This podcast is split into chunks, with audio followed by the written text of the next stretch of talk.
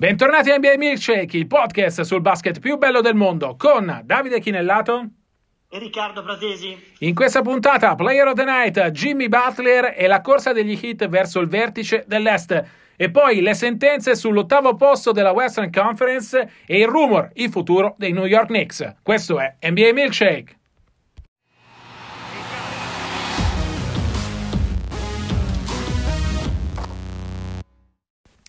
Player of the Night, il giocatore della notte. Andiamo a Miami, Riccardo. Puntiamo i riflettori su Jimmy Butler come simbolo dei Miami Heat. Avevano bisogno di risposte, li hanno trovate battendo nettamente Milwaukee in casa, vittoria numero ventisei su trenta alla American Airlines Arena.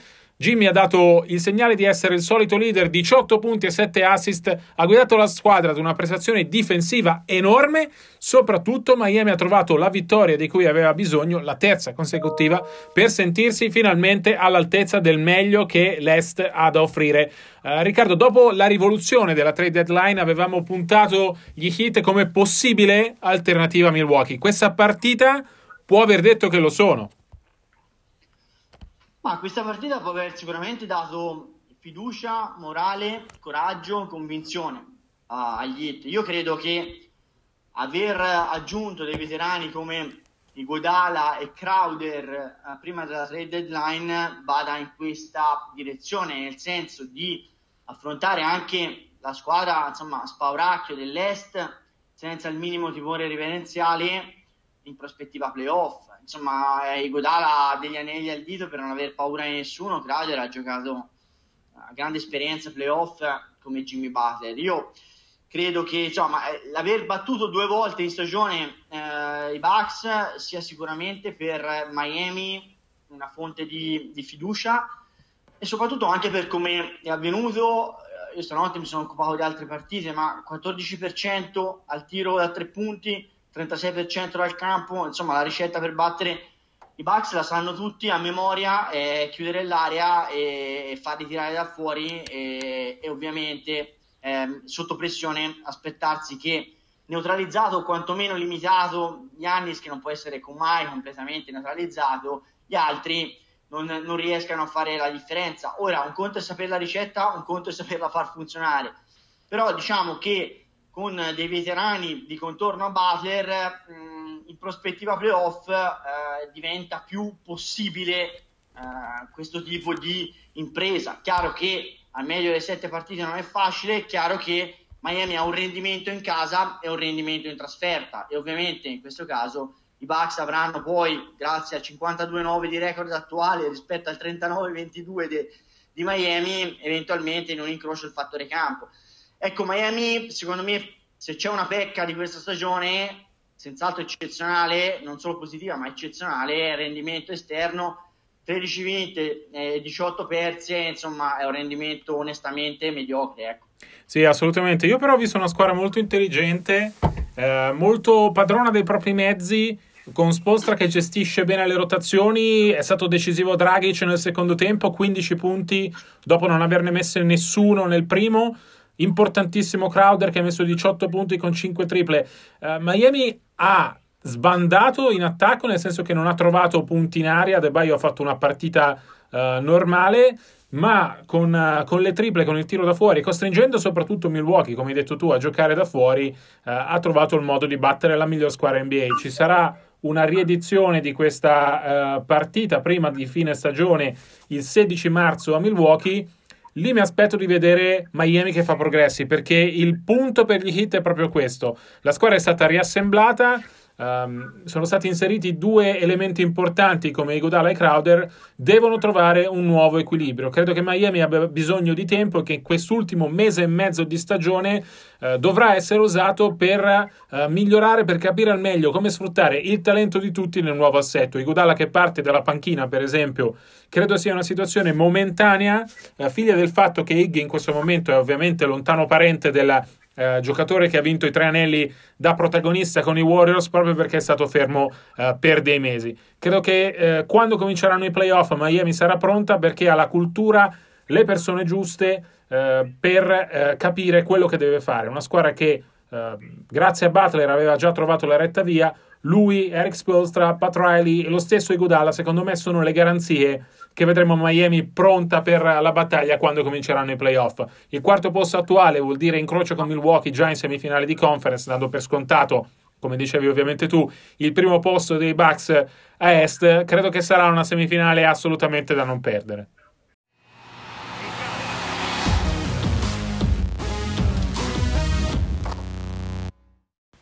Queste sono le sentenze, ci concentriamo sulla corsa all'ottavo posto della Western Conference, sembra l'ultimo ancora in ballo per i playoff. La prima sentenza, Riccardo, Memphis is for real, cioè i Grizzlies al momento ottavi con trenta vinte e trentuno perse, sembrano essersi rilanciati con le vittorie sui Lakers e su Atlanta dopo quel filotto di sconfitte che di fatto aveva riaperto la corsa. Allora, Memphis da qui alla fine ha il calendario, uh, uno dei calendari più complicati dell'intera N B A, a differenza della concorrenza tutte le altre, i Pelicans, i Kings, uh, i Blazers e gli Spurs hanno calendari più facili. Ha fuori due giocatori importanti come Jaren Jackson e Brandon Clark, infortuni di entrambi almeno altri dieci giorni, però nelle ultime due partite ha dimostrato di essere ancora in corsa, con Ja Morant che sta cacciando gli ultimi dubbi, a mio parere, sul premio di rookie dell'anno di Zion. Magari questo sarà il tema di un'altra puntata, secondo me uno che gioca trentacinque partite non può vincere il premio di rookie dell'anno. Ja Morant ne giocherà molte, molte, molte di più e avrà trascinato, pare quantomeno, finisse oggi avrebbe trascinato Memphis ai playoff. Comunque concentriamoci sui Grizzlies. Riccardo, una rinascita per certi versi forse in attesa, perché Memphis dopo lo Star Game sembrava aver perso quest'aura da uh, sorpresa della Western Conference, complice il calendario uh, difficilissimo, sembrava, non dico spacciata perché il vantaggio comunque è ancora importante, però ecco, sembrava aver preso un trend negativo. Tu come li hai visti ultimamente?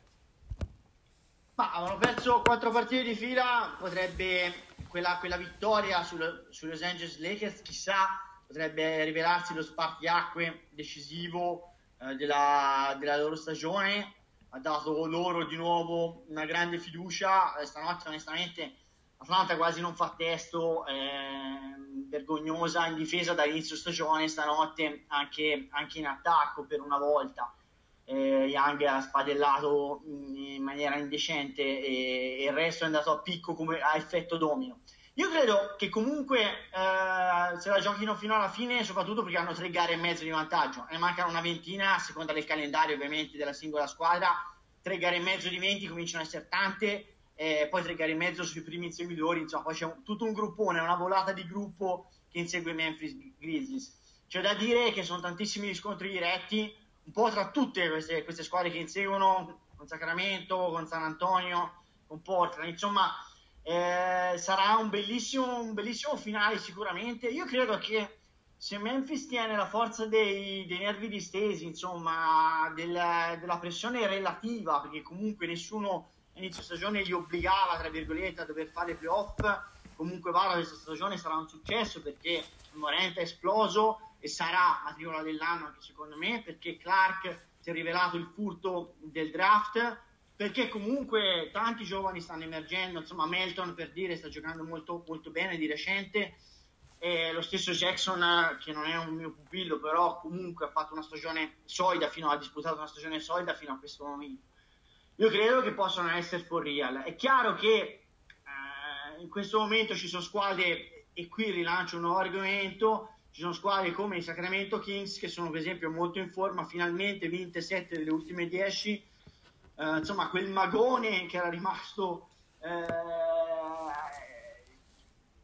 non risolto a tutti i tifosi dei Kings da, da inizio stagione, eh, di una squadra con un potenziale enorme, incapace di esprimerlo, forse potrà andare giù in una maniera o nell'altra, perché finalmente la squadra sta cominciando a mostrare barlumi e sprazzi di continuità. Eh, non è un caso secondo me che succeda in assenza di Marvin Bagley, che secondo me un giocatore assolutamente non pronto, e pensare che ci hanno investito così tanto preferendolo a Bagley fa venire appunto di nuovo il magone. Però io credo, non so, dimmi tu cosa ne pensi, il Sacramento c'è una squadra da tenere d'occhio, anche se insomma con i Kings ci siamo scottati tante volte, no? Eh, quindi insomma sono una squadra che manca dai playoff da più tempo di tutte tra le franchigie N B A, eh, però insomma si è visto un Fox eh, finalmente mh, ai livelli che ci aspettavamo eh, a inizio stagione. Eh, l'asse eh, Slava, Bielitsa, Bogdanovic sta, sta dando i propri dividendi. Persino la mossa di Buddy Hield dalla panchina sta funzionando mh, piuttosto bene. Si sta vedendo un Giles molto positivo da centro t- titolare. Eh, ripeto, mh, con gli scontri diretti c'è speranza per tutti. Secondo me a- alla fine o va Memphis o va la squadra più in forma, cioè quella che gioca appunto meglio il rush, il rush finale, e Sacramento avrà le sue chance. Come talento secondo me non è, non è seconda a nessuno. Chiaro che l'allenatore ha un grosso minus e una, una mentalità, un ambiente perdente da così tanti anni di sicuro non aiuta a trovare fiducia guardando avanti. Credo che i Kings siano la squadra più imprevedibile di tutta questa corsa. Eh, stanno giocando bene ultimamente, sono anche migliorati tanto in difesa, sono eh, la settima difesa più efficiente dopo lo All-Star Game di tutta l'N B A. Uh, però come hai detto tu, Sacramento è assolutamente uh, difficilissima da prevedere. Basta una sconfitta per, uh, per far tornare i musi lunghi, per far tornare le incomprensioni, per far tornare i dubbi su una squadra che sulla carta comunque il talento ce l'ha e ne ha pure tanto. Uh, credo che De'Aaron Fox mh, dopo lo Star Game stia dimostrando uh, di poter essere quella, quella point guard uomo franchigia che Vlade Divac si aspettava.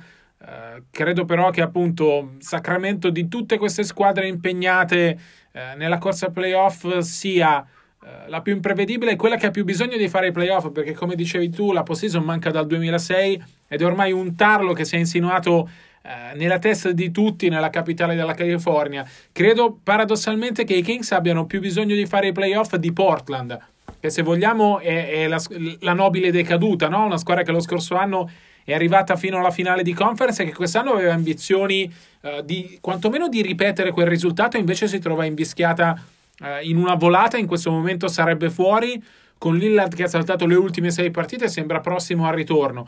Eh, però la stagione di Portland è stata così sfortunata che anche se dovessero rimanere fuori dai playoff sarebbe la conseguenza di una stagione disastrosa da un punto di vista di infortuni, mentre per Sacramento non fare i playoff sarebbe l'ennesimo fallimento di un progetto di ricostruzione che proprio non decolla, con ovviamente il dito nella piaga girato di Doncic, che si è trasformato in questo fenomeno clamoroso che i Kings hanno passato, perché lo ricordiamo avevano la chiamata numero due al draft duemiladiciotto e hanno preferito a Doncic Marvin Bagley, nonostante Divas e il padre di Doncic siano amici per la pelle. Quindi credo che in tutte queste squadre che sono in questa volata i Kings siano quella che ha più da perdere uh, rimanendo fuori. Un'altra squadra che sarebbe clamorosamente esclusa uh, sono i San Antonio Spurs. In questo momento sarebbero fuori, sarebbe la prima volta in ventidue stagioni che eh, San Antonio non fa i playoff. Finirebbe dunque la striscia più lunga di postseason nella storia dell'N B A, sarebbe clamoroso, però diciamoci la verità, Riccardo, per come sta giocando San Antonio, per la situazione degli Spurs, se non si chiamassero San Antonio Spurs parleremo di una squadra fuori dalla corsa, così come lo abbiamo fatto per Phoenix, che è quella che in questo momento ha perso, credo, tutte le speranze. Eh, gli Spurs sono quasi riconoscibili. Se l'anno scorso avevano fatto un miracolo ad entrare, quest'anno dovrebbero fare qualcosa di assolutamente clamoroso. Rodio Trip con due vinte e sei perse credo sia l'ultimo segnale che qualcosa non va. Guarda, l'eye test, cioè guardare, la, vedere gli Spurs offre un, uno scenario ancora più triste del loro record già triste di per sé. Onestamente non solo sono irriconoscibili, ma giocano un basket pessimo, mediocre da inizio stagione. Soprattutto su tutto, secondo me, man- manca loro il go-to guy, cioè il giocatore capace con la gara in bilico di fare la differenza. Questa notte ne ho scritto della partita pezza con Indiana in casa, ennesimo disastro. Eh, Patty Mills per l'ennesima volta incomiabile, miglior giocatore da inizio stagione per distacco degli Spurs, eppure non gioca a titolare per, per delle rotazioni di Pop completamente misteriose, onestamente. E devo dirti che DeRozan ha un fallimento incredibile, eh, stanotte zero punti all'intervallo, in volata è stata una sciagura totale su entrambi i lati del campo. Stanotte manca, mancava Aldridge, ma insomma Aldridge e DeRozan, l'investimento su questi due giocatori si è rivelato mh, nel biennio di DeRozan e nel, nel lungo periodo di Aldridge un disastro e le prospettive non sono certo migliori. Ripeto, è comunque Popovich, è comunque San Antonio, ventidue stagioni di fila playoff, è comunque un Ovest dove eh, si, a oggi si andrebbe per l'ottavo posto a playoff con record perdente, per cui è giusto conceder loro il beneficio del dubbio perché se lo sono meritato e conquistato negli anni, però onestamente per me in questo momento sono l'ultima tra le squadre che lotta per i playoff come, come prospettive. Invece su Portland, ne parlavo tu, io credo che Portland abbia un grande vantaggio tra le squadre che insegue l'ottavo posto, è quella che ha il miglior giocatore, si chiama uh, Damian Lillard, rientrerà probabilmente eh, mercoledì, domani contro i Washington Wizards, eh, se stanotte McCallum ha messo quarantuno punti facendo vedere che comunque sta trovando la migliore condizione nel momento più importante. Tutti aspettiamo Lillard che, ricordiamo, al momento dell'infortunio stava giocando una pallacanestro stellare. Non so se basterà perché le, i Blazers sono veramente corti, però cioè, mai sottovalutare non solo il cuore di un campione, in questo caso di Damian Lillard, ma il fatto che eh, in un N B A che si basa sullo star power un giocatore di questo livello possa indirizzare a favore della sua squadra una volata, considerando che prima o poi Collins e Nurkic potrebbero perfino rientrare e qui si rischia di arrivare veramente sul filo del rasoio. Una, una sola vittoria di differenza potrebbe significare star dentro, playoff, conquistare playoff oppure rimanerne fuori. Io onestamente non farei troppo affidamento su, né su Nurkic né su Collins se fossi Portland. Nurkic assolutamente no, perché rientrerebbe dopo un anno di stop e, e Collins lo stesso è fuori praticamente da inizio stagione. Credo che il ri... cioè, ti interrompo, sta giocando su Manigan che ha venti chilogrammi di sovrappeso o Gabriel che non ha mai giocato. Hai... cioè il discorso non è tanto quello che ti possono dare, è quello che ti dà le alternative che sono zero. Hai ragione, una presenza per cinque minuti decente a una squadra che è così corta secondo me potrebbe dare qualcosa eh. Hai ragione, ma rimettere Nurkic per esempio significa togliere minuti a Whiteside, che credo sia uno dei punti di forza di Portland in questa sciagurata stagione. E, e Collins vuol dire spostare Melo da quel ruolo di quattro in cui si sta eh, secondo me facendo, facendo vedere e facendo cose positive. Credo che il rientro di Lillard sia ovviamente la chiave eh, per la volata di Portland, per far sì che Portland eh, entri all'ottavo posto playoff. Se però devo dire la mia favorita, eh, resto ancora con i Pelicans, perché hanno il calendario più facile di tutti, perché l'entusiasmo che ha portato Zion Williamson eh, dà una marcia in più. Zion tra l'altro sta giocando in modo clamoroso, undici partite consecutive con almeno venti punti, record per un giocatore con undici partite consecutive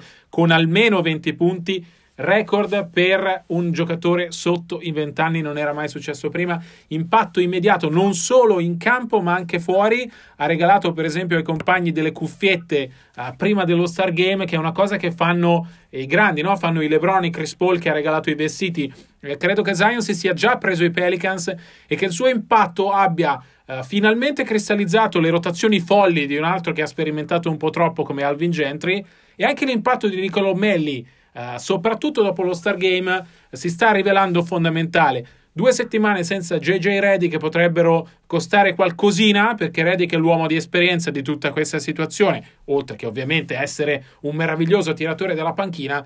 Però se devo scegliere una favorita in questo momento per la volata all'ottavo posto, per tutte queste ragioni scelgo ancora New Orleans. Tu invece su chi punteresti? Ma faccio veramente fatica a trovare una favorita. Io credo ancora che se Lillard rientra Portland possa, possa farcela, perché comunque, ripeto, è un giocatore che chiama, cioè che, che, che può fare da sparacchio agli avversari, da calamita per i fischi arbitrali favorevoli con le gare in bilico, e soprattutto galvanizzare tutta la squadra dando uh, que, quell'aura di, di invincibilità in alcune partite quando lui entra in ritmo e sembra non poter sbagliare mai. E quello insomma galvanizza, carica tutto l'ambiente e ti fa sentire da compagno di squadra, eh, protagonista di un qualcosa più grande di te, e che non, nessuna impresa sia improvvisamente diventi impossibile. Io ti dico, eh, New Orleans è un'ottima squadra che paga secondo me, oltre all'importunio di Zion, le rotazioni allucinanti, mi fermo qui, di, di Gentry in inizio stagione, errori clamorosi eh, iniziali.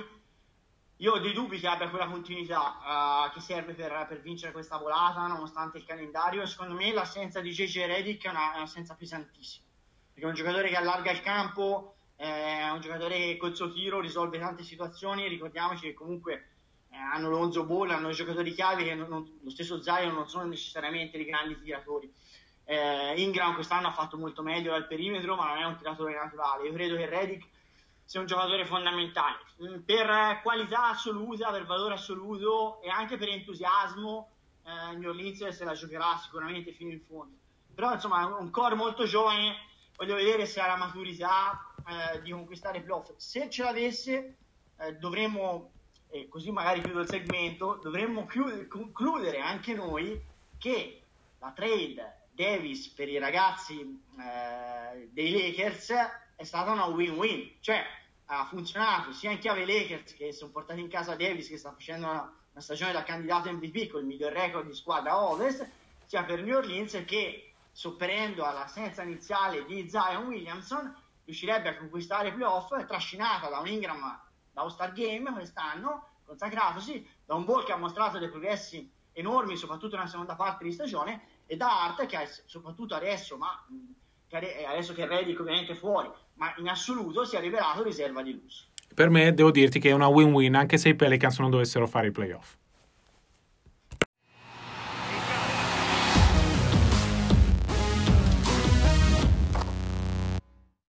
Siamo ai Rumors, le voci della settimana. È cominciata la nuova era a New York proprio lunedì con la nomina di Leon Rose, presidente delle operazioni legate al basket. Per chi non lo sapesse, Rose per venticinque anni è stato uno degli agenti più importanti eh, nel basket mondiale, un nome su tutti tra i suoi clienti, Carmelo Anthony. Si parla addirittura già di una possibile reunion di Melo con i Knicks proprio visto il nuovo nome. Il rumor però riguarda la panchina, perché Rose per ora ha scelto un approccio cauto, ha mandato una lettera agli abbonati eh, dicendo che cercherà di fare di tutto per aiutare New York a tornare in alto. Si parla di un nome... Voglio dire, voglio dire, mi sembra doveroso.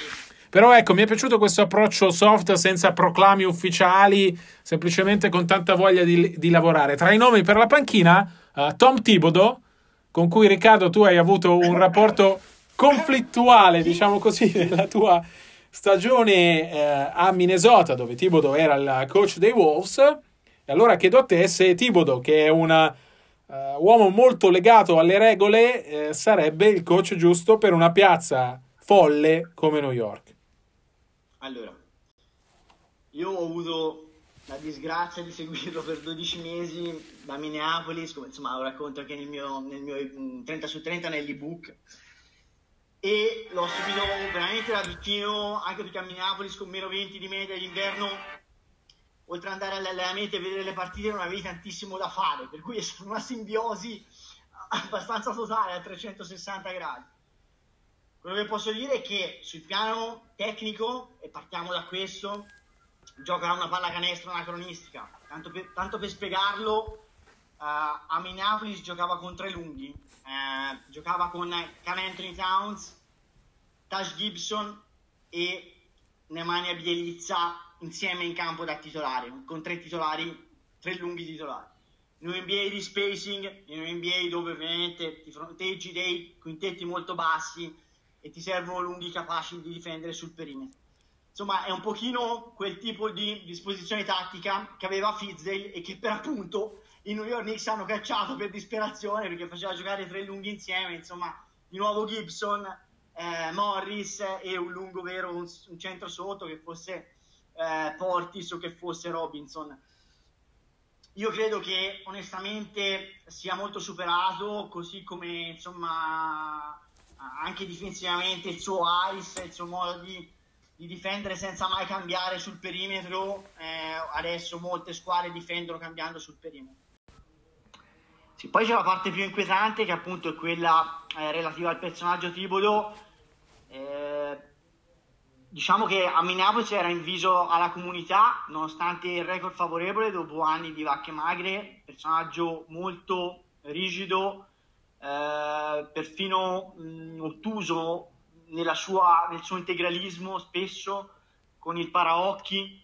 È chiaro che eh, l'N B A è un business, è un prodotto che va venduto. Se tu hai una fan base che non ama il, il tuo allenatore, eh, diventa già un problema. E poi, cioè, la cosa più grave è il rapporto di Thibodeau quindi giocatori giovani. Insomma, eh, i Knicks stanno cercando di partire dai giovani. Stanotte R J Barrett ha fatto benissimo con, eh, contro Houston, finalmente, fammi aggiungere.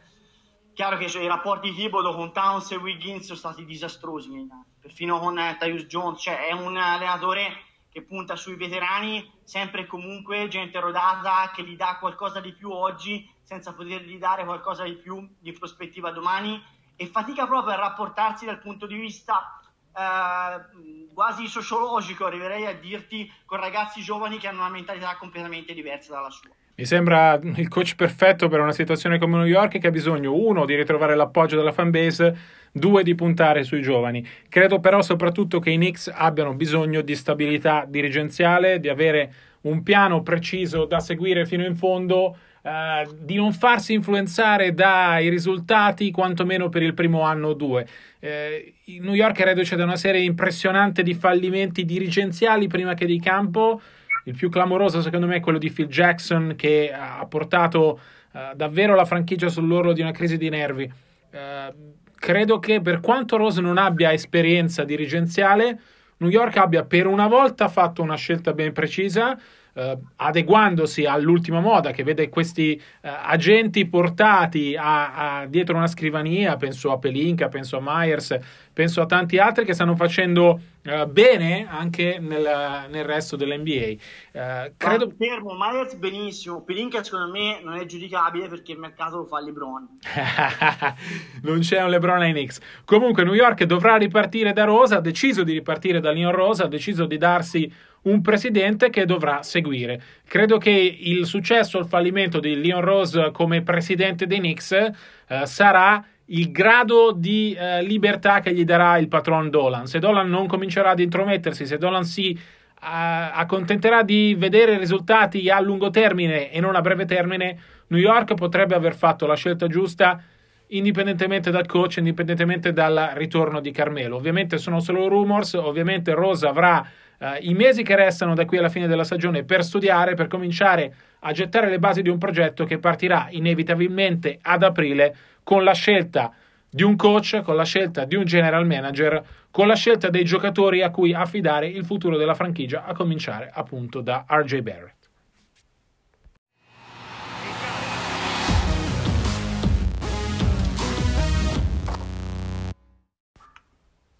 Si chiude qui la puntata numero ventuno della seconda stagione di N B A Milkshake. Noi vi ricordiamo che le musiche sono di Coclea, che per tutte le informazioni ventiquattro sette, e ci trovate anche la notte, potete contattarci sui nostri account Twitter, at di Chinellato, at erre prat settantacinque. Noi vi ringraziamo, vi diamo appuntamento a martedì prossimo, a presto e buona N B A!